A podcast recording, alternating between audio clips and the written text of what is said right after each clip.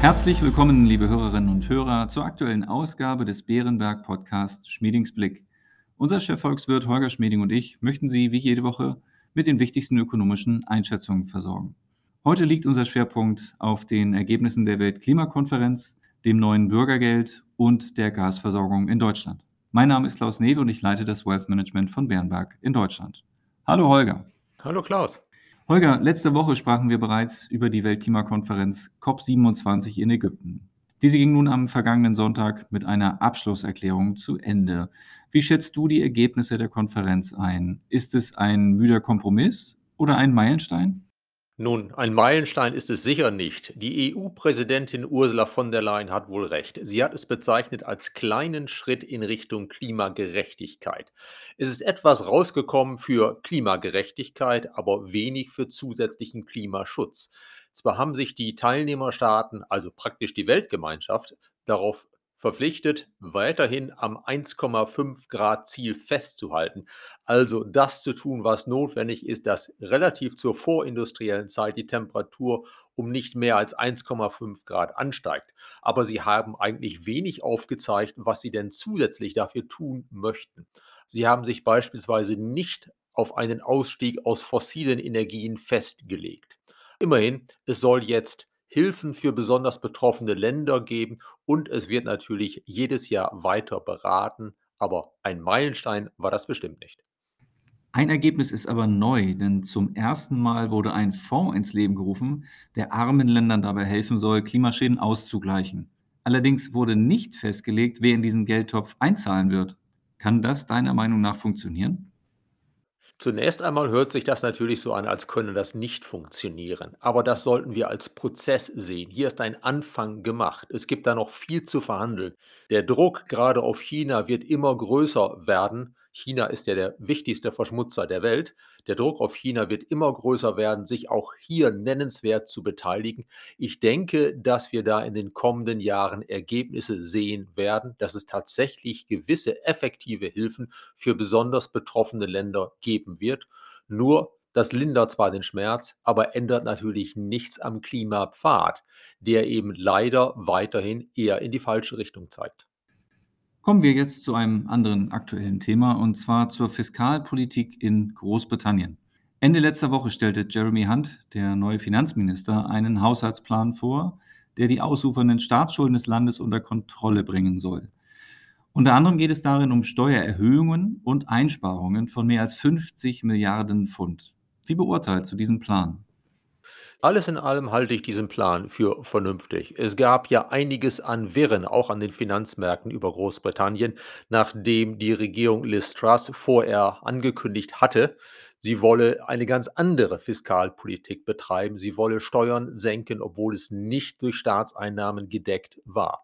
Dies ist jetzt eine Rückkehr zur finanzpolitischen Vernunft in Großbritannien, die vielleicht sogar ein kleines bisschen über das Notwendige hinausgeht Offenbar will die neue Regierung Vertrauen zurückgewinnen, was ihr damit auch gelungen ist. Allerdings, wir sollten diese 50 Milliarden, die es da an Steuererhöhungen im Zeitablauf geben soll und an Einsparungen ins Verhältnis setzen. Denn es bleibt ja dabei, dass Großbritannien schon unter der Vorgängerregierung angekündigt hat, dass Haushalten und Unternehmen umfangreich geholfen wird in diesem Winter mit einem ausgeprägten Energiepreisdeckel, der wohl etwas wirksamer noch ist als der Deckel in Deutschland.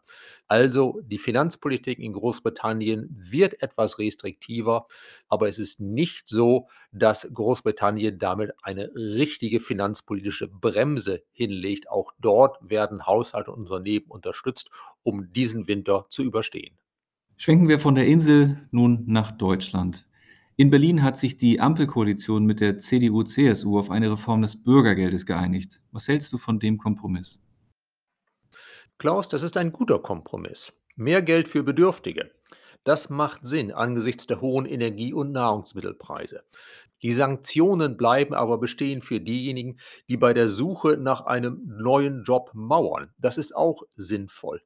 Denn es geht ja um Fördern und Fordern, nicht nur um Fördern. Also es wird mehr gefördert, aber es wird eben weiterhin gefordert. Und vor allen Dingen werden die Zuverdienstregeln verbessert. Das heißt, es gibt einen etwas größeren Anreiz, Arbeit anzunehmen, weil wenn man das tut, dann es länger dauert, bis die Sozialleistung, das neue Bürgergeld zurückgefahren wird. Alles in allem also eine gute Entwicklung.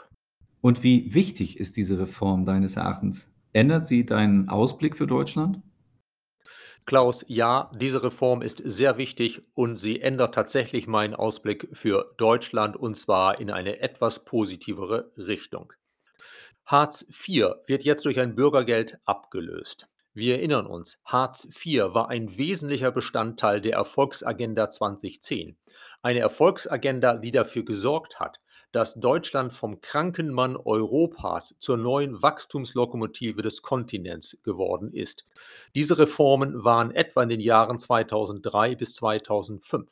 Von Anfang 2006 an ist die sozialversicherungspflichtige Beschäftigung in Deutschland um 8,3 Millionen gestiegen, um 31,5 Prozent. So viel mehr Beitragszahler ins Sozialsystem haben wir seitdem. Vorher vor der Agenda 2010 hatten wir über mehr als zehn Jahre einen andauernden und spürbaren Rückgang der Beitragszahler ins Sozialsystem gesehen. Also Hartz IV war ein wichtiger Teil der Wende in Deutschland. Jetzt wird Hartz IV zwar abgelöst durch ein Bürgergeld, aber das neue Bürgergeld ist ja insgesamt meines Erachtens eher noch ein bisschen besser aus wirtschaftlicher Sicht als die alte Regelung, weil es eben einen gewissen zusätzlichen, zwar kleinen, aber immerhin zusätzlichen Anreiz gibt, Arbeit aufzunehmen. Also zu befürchten war nach der Bundestagswahl, dass in Deutschland diese wichtige Reform, die mit dem Namen Hartz IV verbunden ist, teilweise rückabgewickelt wird.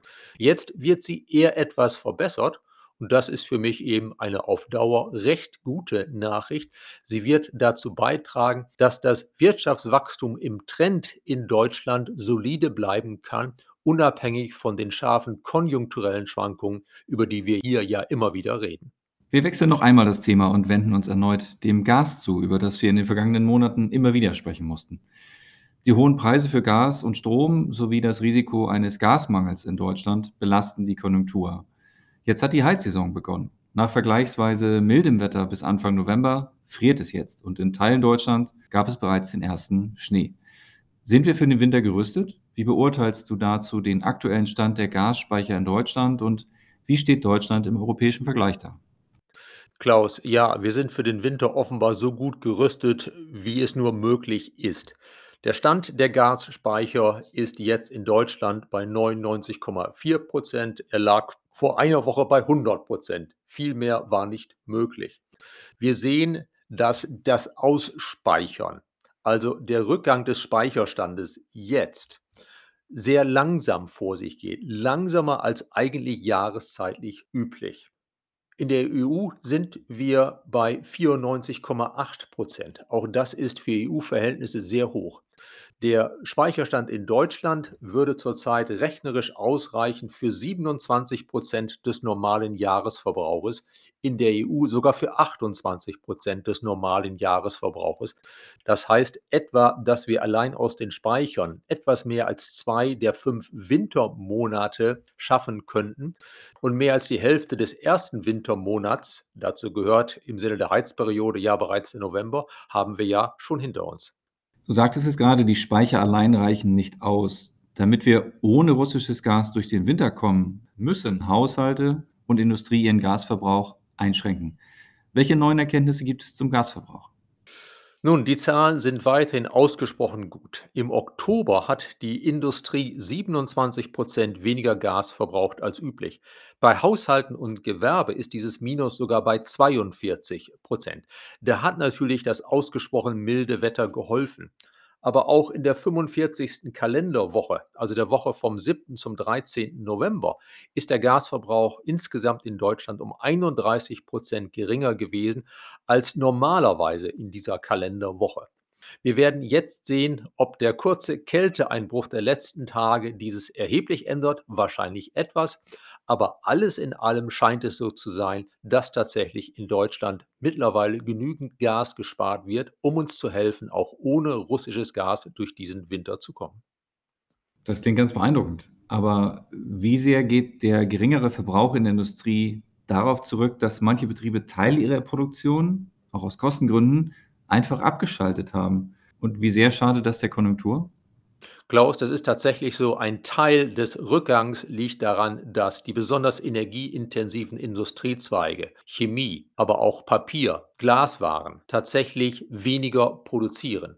Das ist in der Chemieindustrie besonders ausgeprägt. Da lag bereits im September die Produktion um 18,18 Prozent unter Vorjahresniveau. Während insgesamt in der deutschen Industrie 4,1 Prozent mehr produziert wurde als im September des Vorjahres.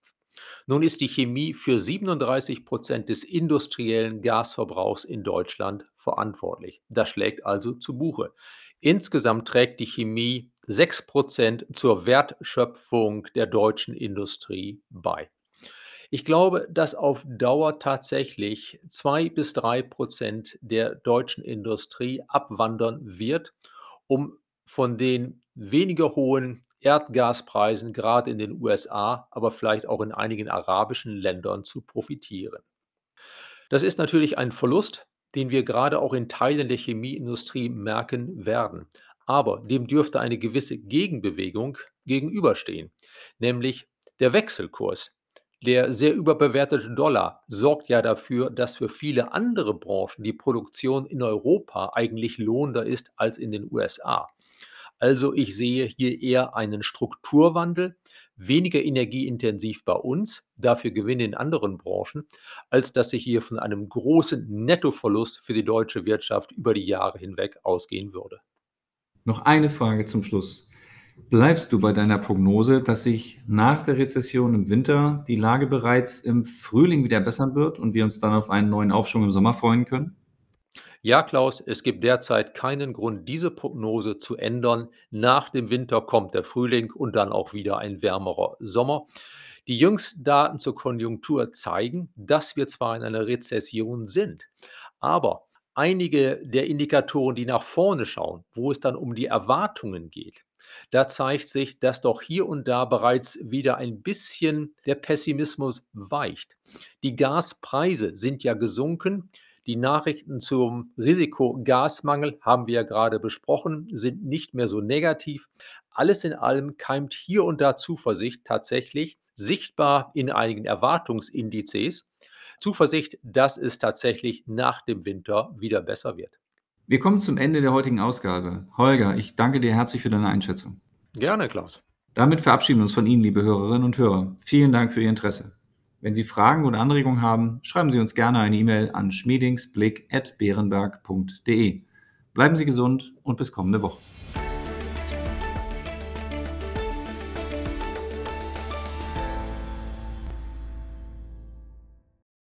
Wichtige Hinweise. Bei dieser Information handelt es sich um eine Marketingmitteilung.